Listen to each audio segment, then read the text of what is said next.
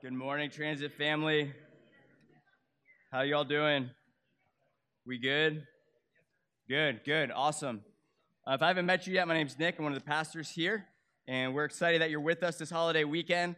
And uh, uh, this is a judgment-free zone. If you're a parent, I got three kids of my own that'll be crinkling potato chip bags the whole service. So uh, if you're a parent, just just breathe in and breathe out. It's all going to be all right. All right.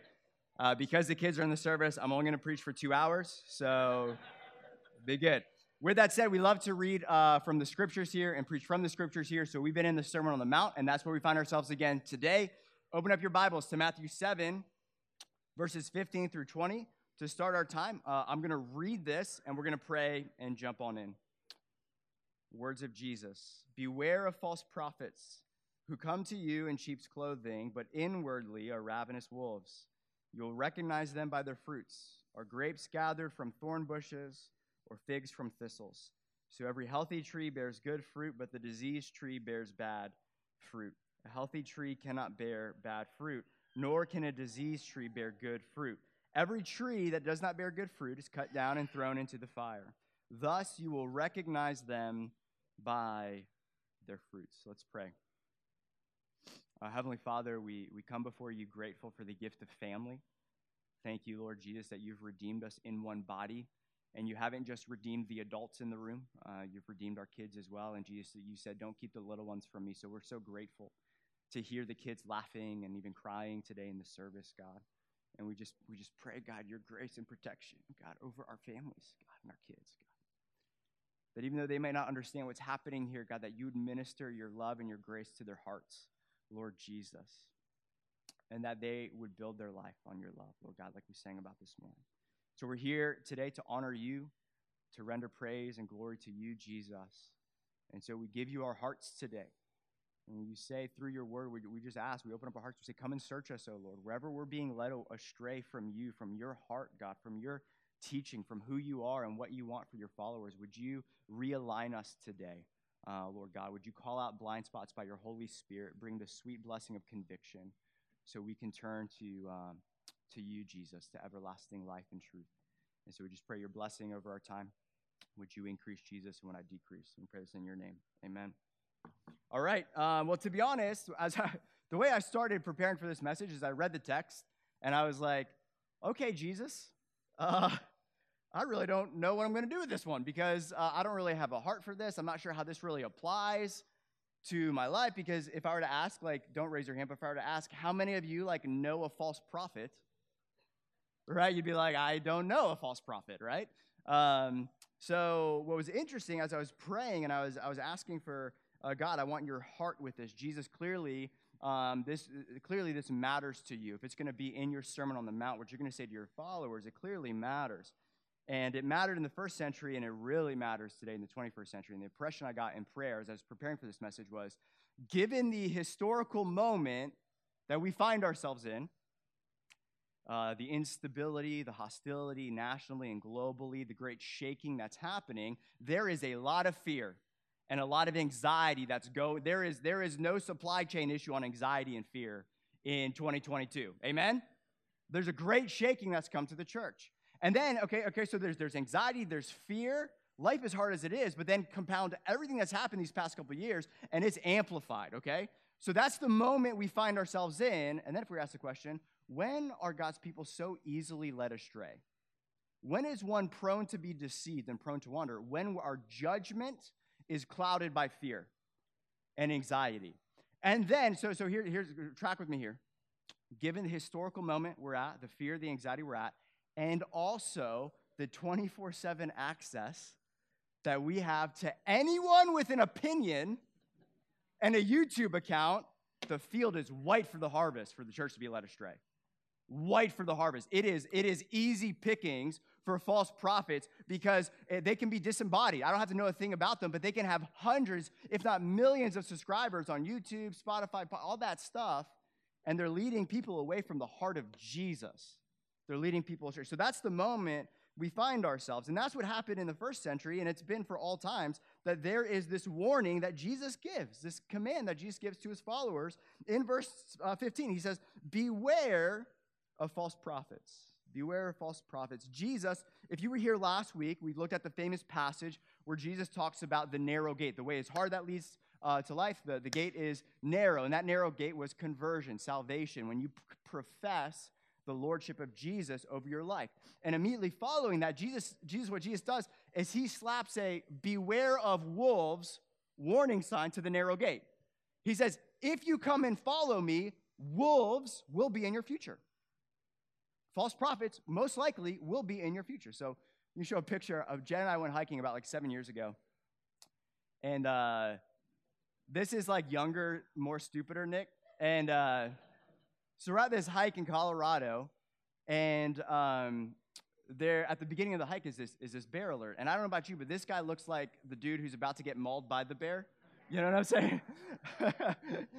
and uh, at the beginning of this trail, there's a bear alert saying, yo, heads up, some people encountered a bear a couple days previous to you.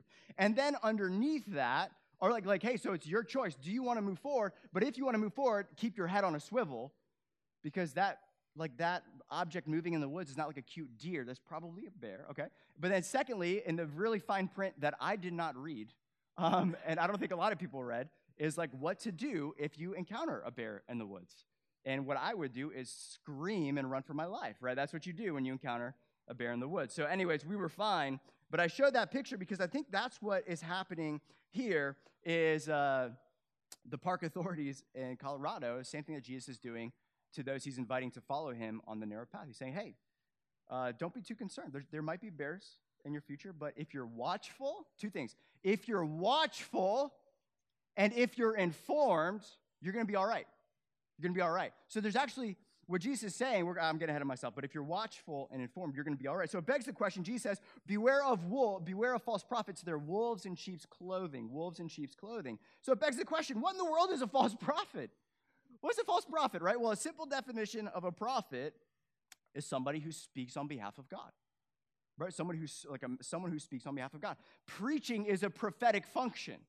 And that's and a true preaching is is I open up, we open up God's word together, and through exhortation and teaching, me under the authority of God, under the fear of the Lord, hopefully preachers preach this way, we, we give you, hey, this is what we feel God is saying from his word to all of us today, and what he's inviting us out of and what he's inviting us into. So preaching is a prophetic function in a way. And also, we're, we, we believe in the continuation of the gifts of the Spirit here uh, at the transit in a way that honors Jesus and actually serves the body of Christ. And so the, the prophetic is like, hey, like, I believe God gave me a word for you, and, and here it is. I hope it resonates with you. So it's twofold. It's, it's basically a simple definition is someone who speaks on behalf of God, but a, a false deduction would be this.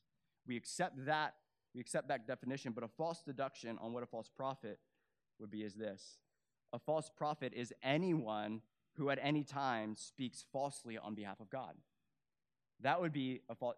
So, what I'm getting at here is on the internet, you have lots of heretic hunters that will throw out the label false prophet a lot, but they won't use the scriptural kind of definition of what a false prophet really is. It's a wolf in sheep's clothing. It is a false prophet, meaning this a false prophet is not a dear sister in the Lord who is doing her best to genuinely follow Jesus and comes to you with a word of encouragement from God that completely misses. And you're saying, you just got that wrong. Like, I'm not going through that in my life right now. Boom, false prophet, right? That's, you can't do that, okay?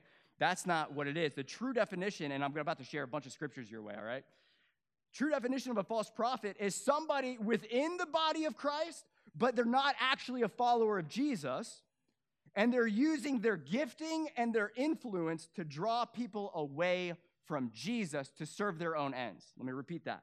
A true definition of a false prophet a false prophet is someone within the body of Christ, but not actually a follower of Jesus, who is using their gifting and influence to draw people away from the good shepherd. And scripture has a ton of warnings about these individuals for the church in the first century and for the church ad infinitum. So, Exhibit A, uh, Mark 13, 22 through 33. This is Jesus. For false Christs and false prophets will arise, Jesus speaking to his followers. For false Christs and false prophets will arise and perform signs and wonders to lead astray, if possible, the elect. But be on guard. I have told you all these things beforehand. So, what we see here, Jesus gives a crystal clear heads up that there can be people in the body of Christ who are operating in a true, real supernatural power, but it's demonic. And we're going to talk more about this next week. If you are looking, if your Bible's open, you see what we're going to be talking about next week. Jesus says, Depart from me, I never knew you. Casting out demons, prophesying, healing the sick. And Jesus can say at the end of the day, I never knew you. You were not part, you weren't. So that's what Jesus is saying, is that they will operate in demonic power um, through signs and wonders. Mark, uh, and so, but then Jesus is saying this, but be on guard, right? He says, I've told you all these things beforehand. Like, don't be shocked. Don't be stunned. Like, I've given you the heads up. Just keep your head on a swivel. Matthew 24 11. Jesus saying this, and many false prophets will arise and lead many astray. How many wolves are on the narrow path? Jesus says there's going to be a lot. There's going to be a lot. And they're going to lead many astray. Acts 20, 29 through 31. The Apostle Paul, uh, being farewelled by the Ephesian elders. This is his, his last words that he's going to say to the Ephesian elders. He says this I know that after my departure, and a lot of New Testament scholars believe this is a prophetic utterance by the Apostle Paul through the Holy Spirit. And I know that after my departure, wolves will come in among you, not sparing the flock. And from among your own selves will arise men speaking twisted things to draw away the disciples after them, not after Jesus. Therefore, be alert, keep your heads up, be watchful, remembering that for three years I did not cease night or day to admonish everyone with tears. 2 Corinthians 11, 13 through 15, the Apostle Paul again. For such men are false apostles, deceitful workmen, disguising themselves as apostles of Christ. And no wonder, for even Satan disguises himself as an angel of light. So it is no surprise if his servants, Satan's servants, also disguise themselves as servants of righteousness. Their end will correspond to their deeds. And so we see that false prophets are described here as kind of in uh, Second Corinthians as sleeper agents, spies that the kingdom of darkness sends to infiltrate the church. And so when we're talking about false prophets, we're not talking about so we're not talking about some demonic ideology that's come out from outside the church. We're talking about stuff that's within the church. Someone in the church professing Christ, but they're not actually a follower of Jesus. They're actually a servant of unrighteousness, not the servant of Jesus. In 2 Peter 2, 1 through 3, I could share more. This will be the last one I share. 2 Peter 2, 1 through 3. But false prophets also arose among the people, just as there will be false teachers among you who will secretly, again, deception, secrecy, will bring in destructive heresies, even denying the master who bought them, bringing upon themselves swift destruction. And many will follow their sensuality. And because of them, the way of truth will be blasphemed. And in their greed, they will exploit you with false words. And their condemnation from long ago is not idle, and their destruction is not asleep. So we see here is that kind of the modus operandi, the MO of false prophets is this is let me manipulate and twist, kind of tweak the scriptures. Maybe the doctrine of Christ. Uh, in Second Peter, the context was, hey, uh, Jesus isn't coming back anytime soon. It's like, hey, so therefore we can party, we can eat, drink, and be merry, because there was an es- eschatological heresy that was kind of spreading that Peter, Second Peter, the Apostle Peter is addressing here. That basically is like, hey, we can throw this rager of a party because mom and pop are still away on their work trip, and we don't need to repent and live in holiness. So, so what false prophets do is they they bring in secretly these destructive heresies that sound like truth they use the scriptures. They, they kind of just slightly twist and tweak, maybe really amplify one scripture, but don't let other scriptures amplify that. Every cult is started with one scripture. You guys realize that? It's one person with only one verse, and they go completely rogue and they start dancing with snakes. Yeah, all right? So that's like uh, scripture interprets scripture. That's what happens. And so, so the, the MO of false prophets let me twist the scriptures to say what I wanted to say so that I can extract what I want to get from the body of Christ. So let me let me let me let me lean into some prosperity gospel and say if you sow your seed and, and, and you and, and, I'll, and I'll take some scriptures completely out of context and I'll ignore all the other scriptures about sharing in the sufferings of Christ so that you can fill my pockets and I can exploit the sheep, exploit those in poverty. And I watch some of these clowns when I'm I don't have TV, but when I'm out of town and, and like you're you know Sunday morning go watch TBN or whatever, and I am and I'm looking at these guys who got they they, they open like a mango or, or like a fruit and they cut it open. They have a bunch of you guys see these guys like Murdock and they have a bunch of seeds, right? And they're like, sow your seed. Look, you did, and then they, and then that's all they do. It's crazy. And, and I'm watching this, and my jaw's on the floor. I'm saying, do they have no fear of God? Are you crazy? How dare you twist the scriptures to fill your pockets and exploit the poor that Jesus calls you to serve? Oh my gosh, it is terrifying. I'm like, do you have any idea what's coming? You false prophet, how dare you? And that needs to be publicly condemned. That is exhibit A of a ravenous wolf. And that's what Jesus says. When Jesus calls false prophets wolves in sheep's clothing, he says they're ravenous, which means they have this insatiable hunger for something that ain't Jesus. And it ain't his kingdom. And it doesn't sound like Jesus, and it doesn't smell like him. Hey, that prosperity gospel is nonsense. It is nonsense. God is the gospel, not just all the stuff he gives you. Um, I'm a little fired up about that. Sorry. And so these false prophets, they're hungry for wealth. They're hungry for power. They're hungry, Second Peter, sensuality. And they want to exploit and extract and take from the body of Christ and have them suffer so they can live in luxury. And you have, you have, uh, uh, you have certain men of God who say they're men of God, and they got a $300 million net worth that they have exploited from the poor in the church, promising them things that God has not promised to give them. Just write it, right? Give us everything in your savings, and God will return it sevenfold. How dare they do that? And so all that to say is this is the danger from false prophets is real, but watch this, so is our ability to escape it. None of us have to walk in fear about being duped by false prophets because the, what's the kryptonite of the false prophet? The power lies in their deception, their disguise. But if you can discern that, hey, dude, that's a cheap sheep suit you got on. You went to Party City, but I can see your wolf claws, you know? like, I'm not buying what you're selling. You, it, it, like, it's easy to spot, and that's why the, the illustrations Jesus shares, right? He says, um, Do grapes come from thorn bushes. And in the first century, there were uh, certain thorn bushes that would have these black berries that would grow. Where at a distance, if, if your hunger for food and comfort has twisted your discernment, you could be like, man, those look like great grapes. But you're eating something that's not a grape. It's a blackberry that's growing on a thorn bush. Or certain thistles in the first century in ancient Palestine that they would grow, and from a distance, flowers that would grow would look like figs. And so if you're confused, if, you if your judgment is clouded by your hunger, by your appetite, you can mistake that all of a sudden you're eating flowers instead of figs. But as long as you can rightly discern the nature and the character of the tree, you're fine. Jesus says you'll recognize them by their fruit. A healthy tree pops out healthy fruit, a diseased tree pops out diseased fruit. So basically, if, if false prophets can trick you, they can trap you. But if they can't trick you, then you're absolutely fine. And so I was hanging out a couple days ago, talking with my neighbor. All my three kids were in the backyard. And all of a sudden, my uh, second oldest daughter comes running up and uh, says, Daddy, Daddy. She's just so excited. There's mushrooms in the yard. yeah, yeah, yeah. Okay, so I'm not alone in my response. Okay. So my family, we eat a lot of veggies at our house. Not, it's not my choice, it's somebody else's choice. Okay, so we eat a lot of we, we eat a lot of veggies in my house. And in my head, I, I, I I kind of pride myself on not being like a helicopter parent. Like I want my kids to like, you know, like anyways. And so I, in my head, I immediately think like they're gonna grab their Play-Doh knife, start cutting these things and, and like start sauteing these mushrooms and eating them or whatever. So the first thing that comes out of my mouth was, "Don't eat the mushrooms. Just don't eat them. Whatever you do, don't eat them." And like you know, my little my little boy, one and a half year old's there. He'll eat any. I mean, he'll eat anything you put on the plate. And so I was like, "Don't eat." And I was kind of like, "Oh, of course I'm not gonna eat the mushrooms. Why would I say that?" Anyways, but here's the deal: something that could be potentially lethal to them and really dangerous.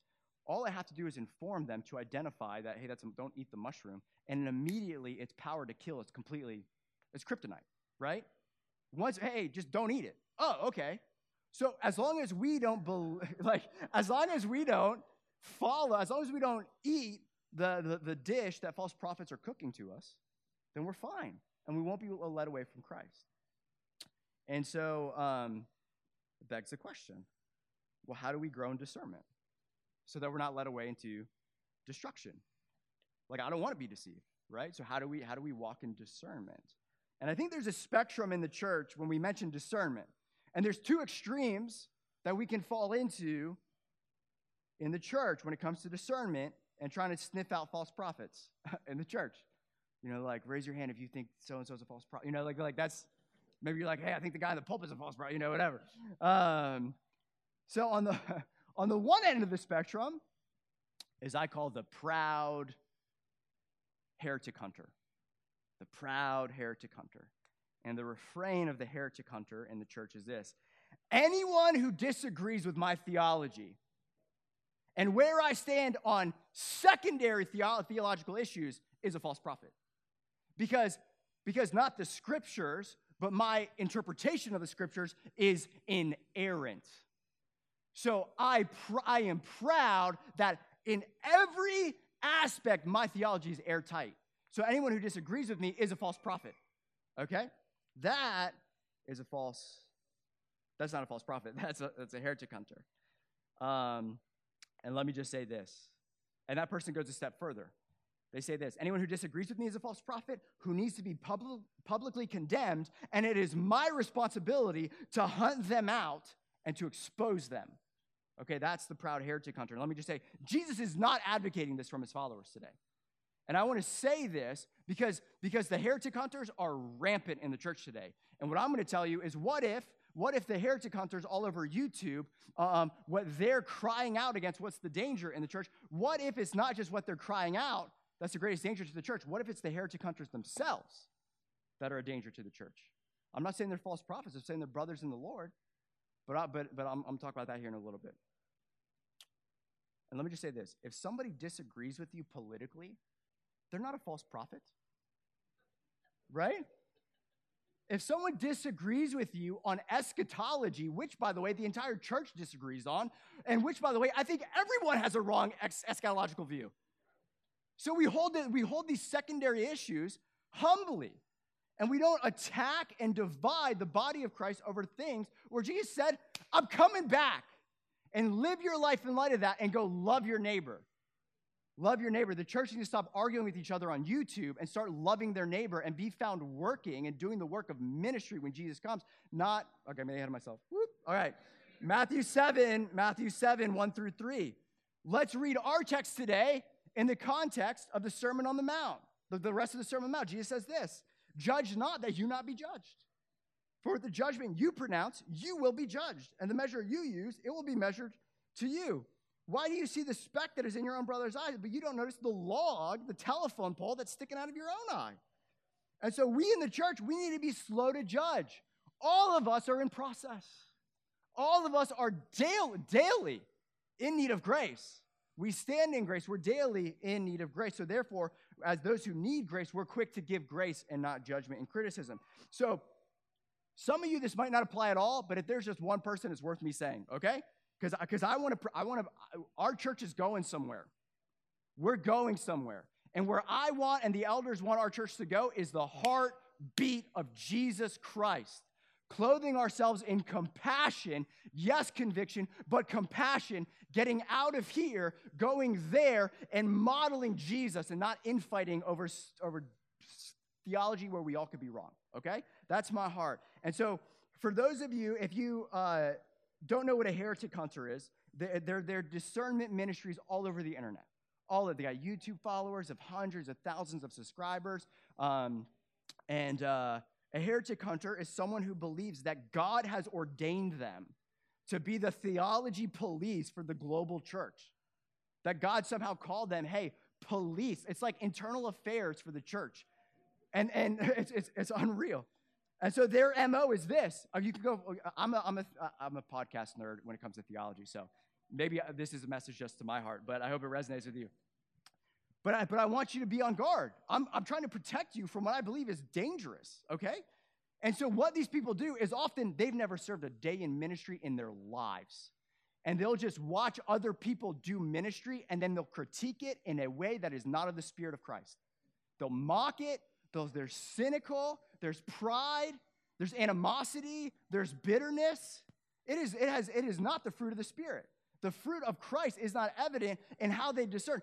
And are you kidding me? I, you know how easy it is to build a following on watching crazy dudes in the Midwest swing blazers over their head and whatever? Is that truly, is that true religion? Isn't true religion caring after the orphan and the widow?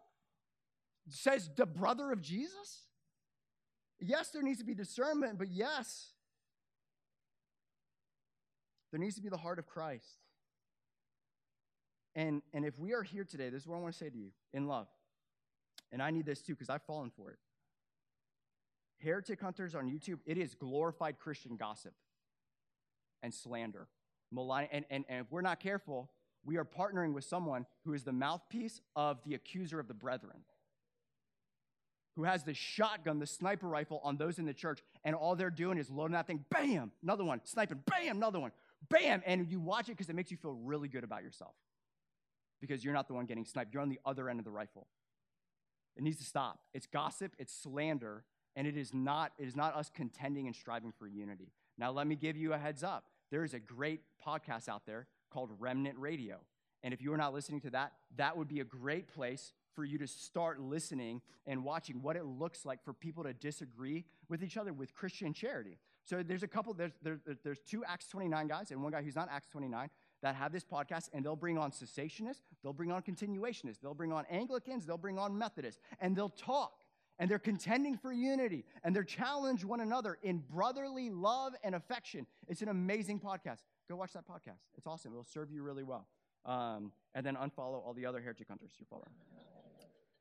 What I want to say is this: if you're watching, and I'm not, I, I could name them, I could name them, I could name them. I'm not going to name them.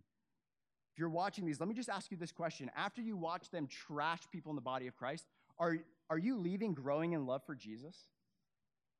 Are you growing in love for the church of Christ, the body of Christ, the bride of Christ? Are, you, are they leading you to the lost? Are you growing in love for the broken, the lost, those who are walking in darkness? Are you just filled up with prideful resentment over clowns in the church? And second question would be this Do you actually want to live like they're living and speak like they're speaking? Do like like if you're going to hang out with them online, do you want to become like them? The pride, the resentment, the mocking that's happening over there? Is that really what you want to embody? Is that the fruit of Christ in you? And if your hearts are being hardened, not softened, then you're actually being led away from the heart of Christ by the heretic hunters you're following. If they're not softening your heart for Jesus, and for the lost, but they're hardening your heart. And you got now, now you have a chip on your shoulder that you carry because of these guys. You need to run away. You need to, you need to unfollow that person immediately because they're not leading you to the heart of Jesus. Heart of Jesus is, hey, let's get over ourselves and let's go, let's get hungry for the Lord and hungry for the lost. Doctrine is critically important, which I'm about to show you. So don't don't hear me say something. Don't heretic hunters. Don't. If you're out there on the live stream, I'll be on YouTube, but let's send it. I don't care. All right. So, but now I'm going to call somebody else. All right. So you have the, the heretic hunter over here, and then you have the foolishly naive over here. And this person, their refrain is, there aren't any false prophets. They're just walking in a winter wonderland and at Barnes and Noble, anyone who wrote a book in the Christian section, oh, this is great. Oh, this is great. You know, and they're, I'm not, I'm not in any danger. And anyone who claims to be a Christian, anyone who writes a book, anyone who has a podcast, it's amazing and I just love it. And there's just zero discernment. Zero discernment. And so I think in the heretic hunter camp, I think that's really the, kind of the reformed camp. And I went to Reformed theology. I'm Reformed in my soteriology. The Reformed cessation camp, that's kind of where they need to be called to a little bit over here, but also kind of in the charismatic circles. With, with charismatics, I mean, y'all need some discernment, right? And so there's this book. Like, what will happen in the charismatic circle is like this man of God had a really cool revelation where an angel visited him and gave him something new about prayer where Jesus actually didn't give us enough about the Lord's Prayer. It's actually, this is way more exciting. It's called The Courts of Heaven. You guys heard of this book? Hopefully, everyone, don't raise your hand. This is, this is, this is actually demonic.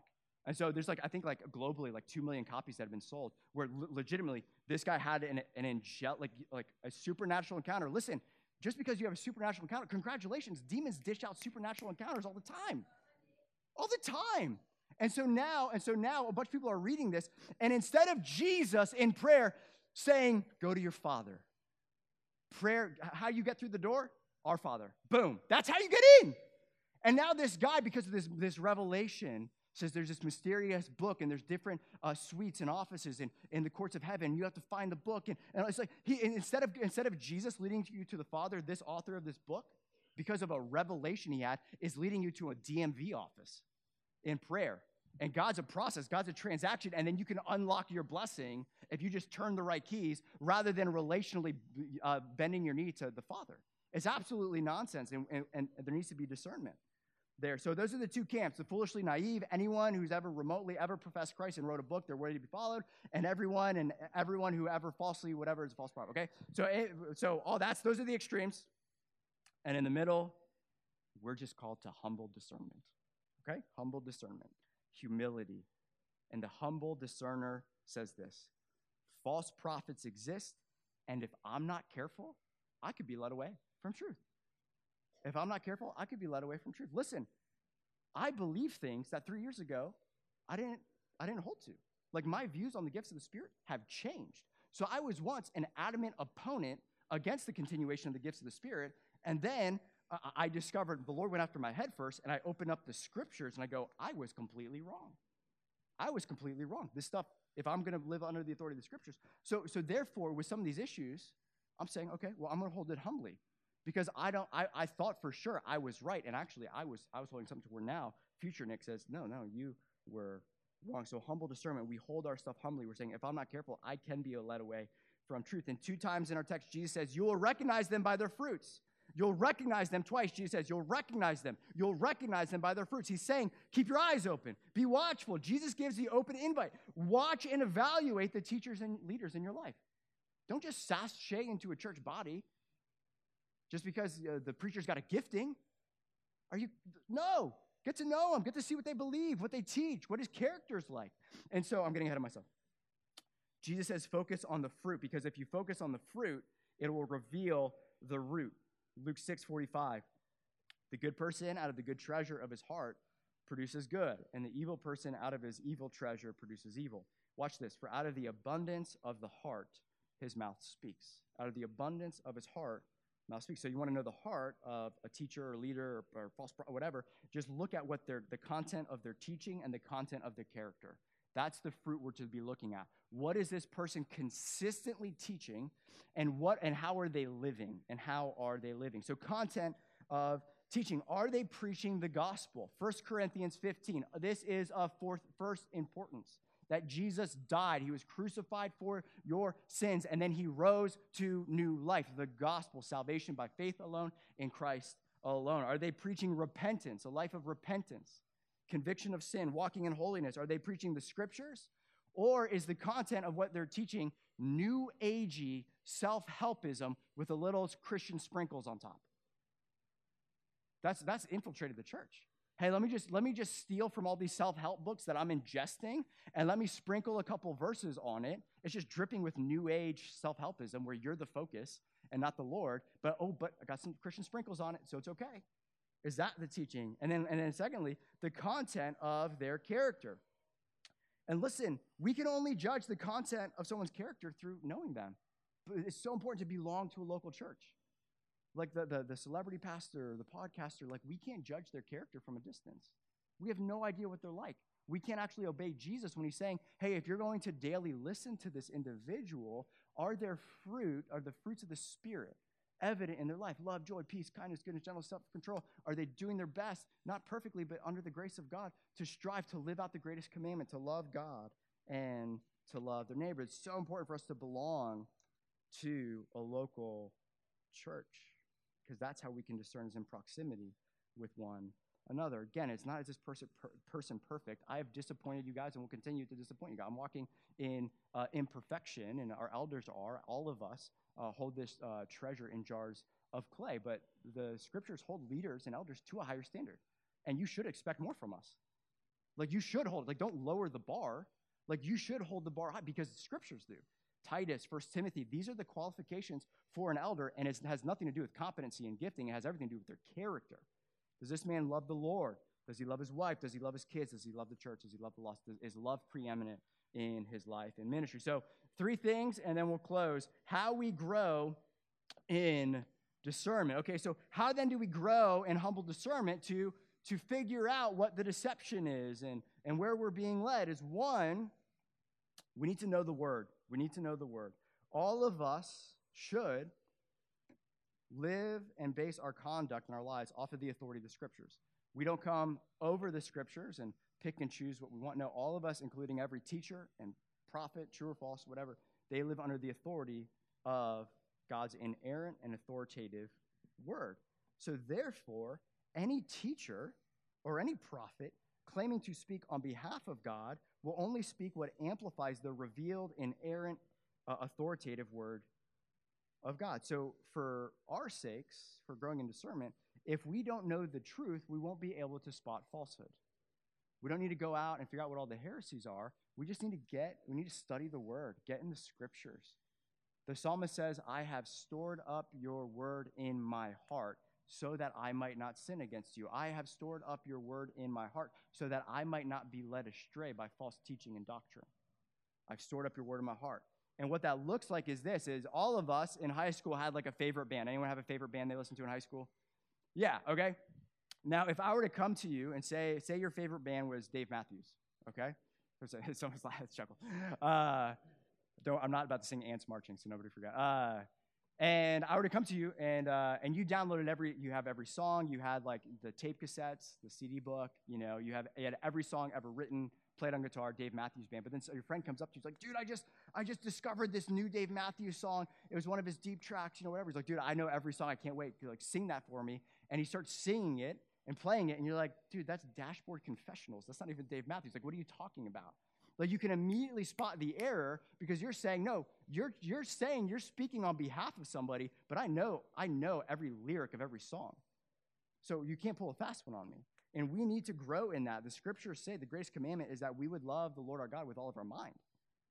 All of our mind. So there needs to be a faithful, continual study of God's word, getting in the truth and the truth setting us free from falsehood and protecting us from false teaching. And 1 Timothy 4 13 through 16, this is the encouragement of the Apostle Paul to Timothy. Until I come, devote yourself to the public reading of Scripture, to exhortation, and to teaching. We see the, the Apostle Paul tell that to Timothy. That's why we value this. Uh, one of the main reasons we value this is we see it clearly evident in Scripture. This is how we continue to do what the apostles have entrusted to Timothy and entrusted to us 2,000 years later public reading of Scripture, exhortation, and teaching from the Scriptures. And then he says this Do not neglect the gift you have, which was given you by prophecy when the council of elders laid their hands on you. And so, again, let me just say this, and we'll talk about this more next week is that when Jesus uh, says, Watch out for false prophets, he's not condemning all prophecy. He's not saying, okay, he's not saying do away with anyone who ever dare speak on behalf of God. We see that Timothy got something he previously didn't have through prayer and through the gift of prophecy. Practice these things, immerse yourself in them so that all may see your progress. In verse 16, keep a close watch on yourself and on the teaching. That, that where we need to be is not just a close watch on anyone and everyone who's a, a false prophet out there. We need to keep close watch on ourselves and our teaching, on our teaching, on the doctrine, and get in. So if we're here today and your Bible's getting a little dusty um, and uh, your reading plan has been shelved, get back on that. That's going to be good soil to, to your soul. I mean, good water, good sunlight to, to your soil. And the Lord encounters you there when you open up his, his revelation of himself. And that will be your safeguard. So get a reading plan. Get a good study Bible. There's really good study Bibles out there because when you get in some, uh, so maybe some of the Old Testament or even like we need to know the historical context so we can properly interpret the scriptures. Um, we need to keep close watch on ourselves and get brothers and sisters in Christ to partner with you and maybe just diving in to God's word in a reading plan together. So, secondly, so first is know the word. We can't spot falsehood if we don't know the truth. Secondly, we need to know the Lord. So, yes, we are called to love God with all of our minds, but we're also called to love the Lord with all of our hearts. All of our hearts. And so, the closer you and I get relationally to Jesus, the harder it will be for someone to lead us away from Him. And I think true discernment is fortified in the prayer closet, not on the podcast subscriptions. True discernment is fortified in the prayer closet because it's in the prayer, the prayer closet that you encounter the true heart of Jesus. It's when you encounter his love, what, what, what brings him joy, what brings him delight, what brings him honor and glory. You encounter the Lord's heart. And so in prayer, you, you, there, there's a difference. You shift from just learning facts about a person to actually knowing that person and their delight. So, for example, if someone were to come to me, I'm at work at the office, and uh, I have no idea what my wife and kids are doing that day, but someone comes claiming to speak on behalf of Jen saying, I am a prophet sent speaking on behalf of Jen. And your wife says this Nick, meet me at 6 p.m. tonight at Mission Barbecue so we can devour beef brisket together.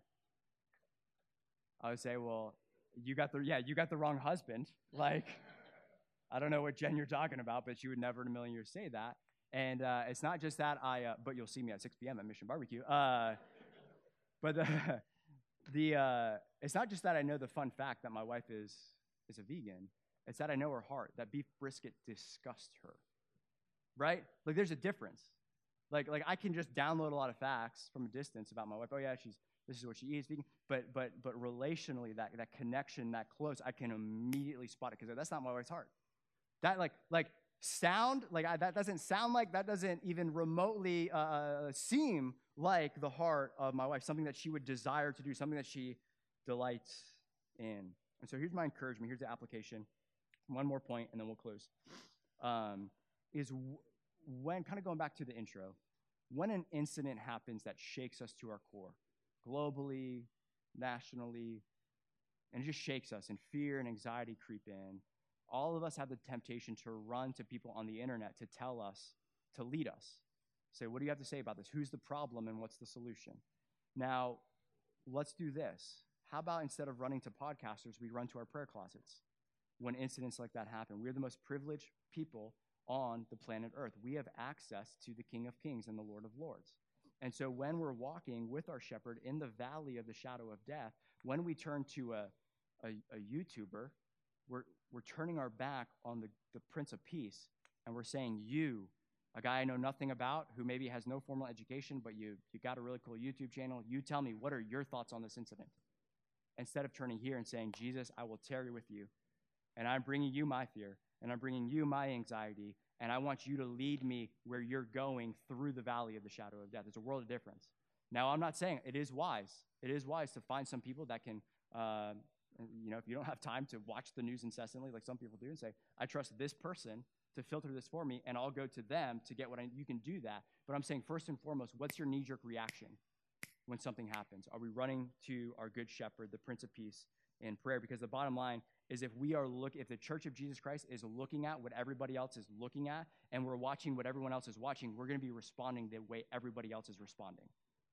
And what's going to be the light shining in the darkness is a is a the people of God walking in uh, in peace.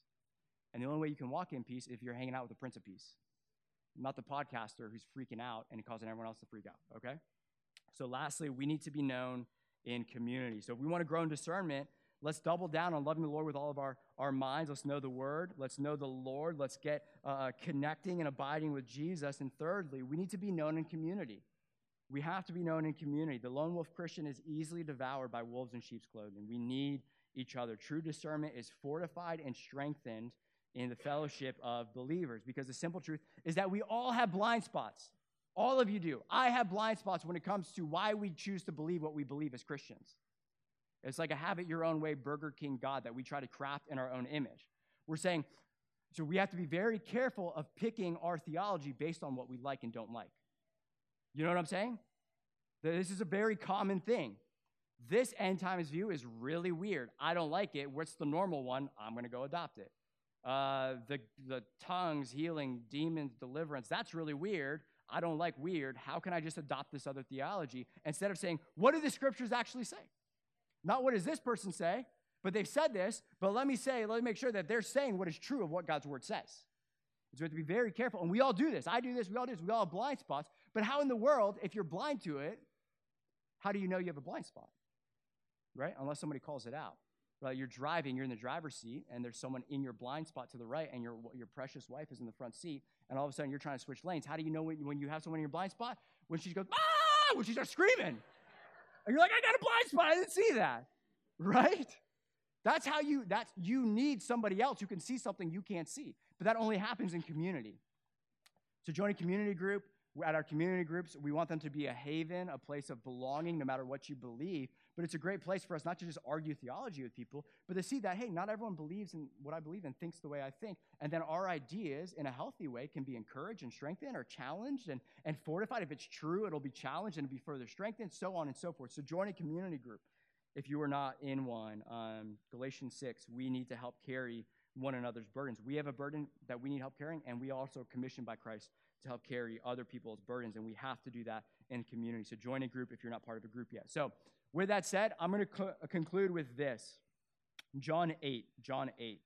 I want us to conclude rejoicing that Jesus has revealed truth to us. That he's revealed truth to us. That we're we now have the option of not falling for falsehood because Jesus first came and revealed what is true to us. John 8, 31.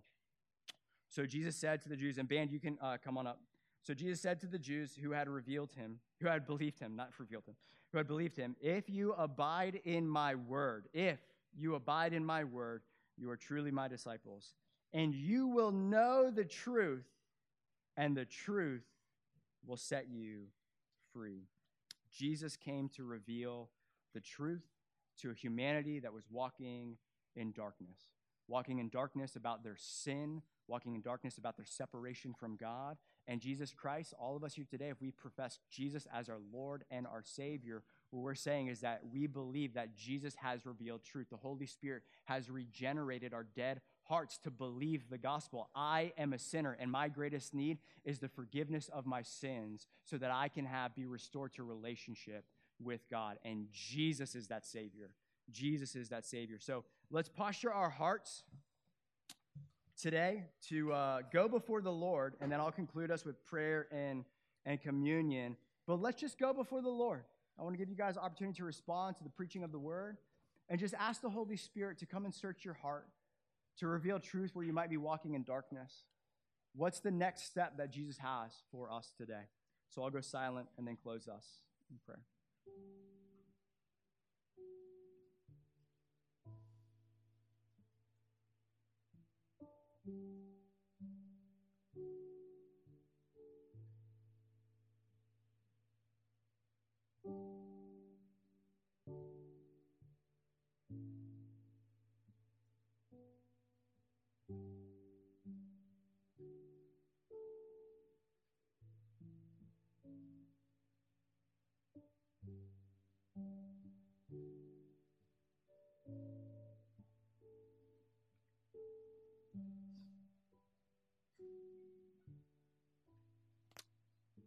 Lord, you are such a good shepherd. We thank you for your leadership over our lives from day one. How you've led us out of former lives, lifestyles, Lord God, where we were dancing with the devil and walking in darkness, God.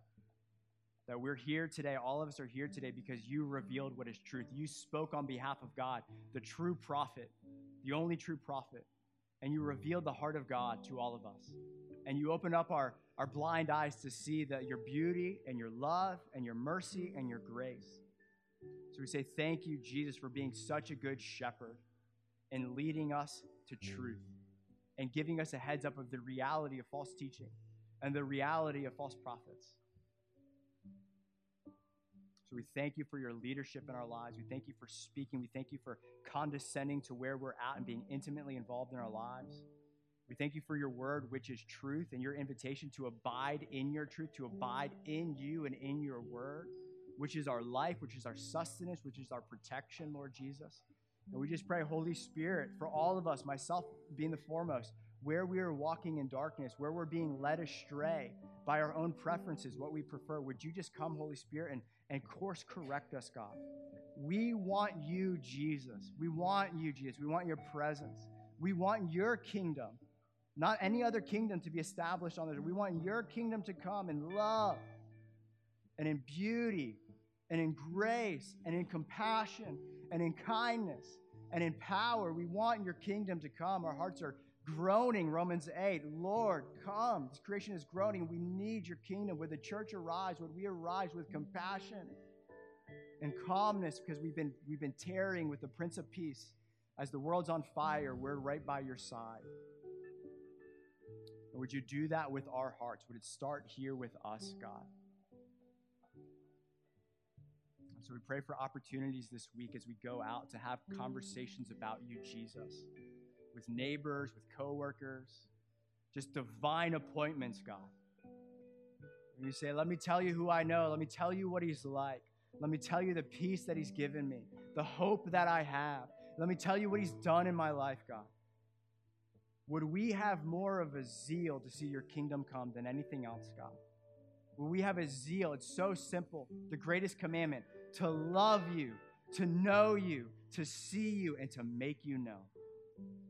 And so, purge us of idols, Lord God. Forgive us where, uh, for me, where I've participated in gossip and slander and accusation. I've been quick to judge, extending righteous or unrighteous judgment on everyone else, and not seeing the, the beam that's in my own eye. So we just we just come before you in need of forgiveness.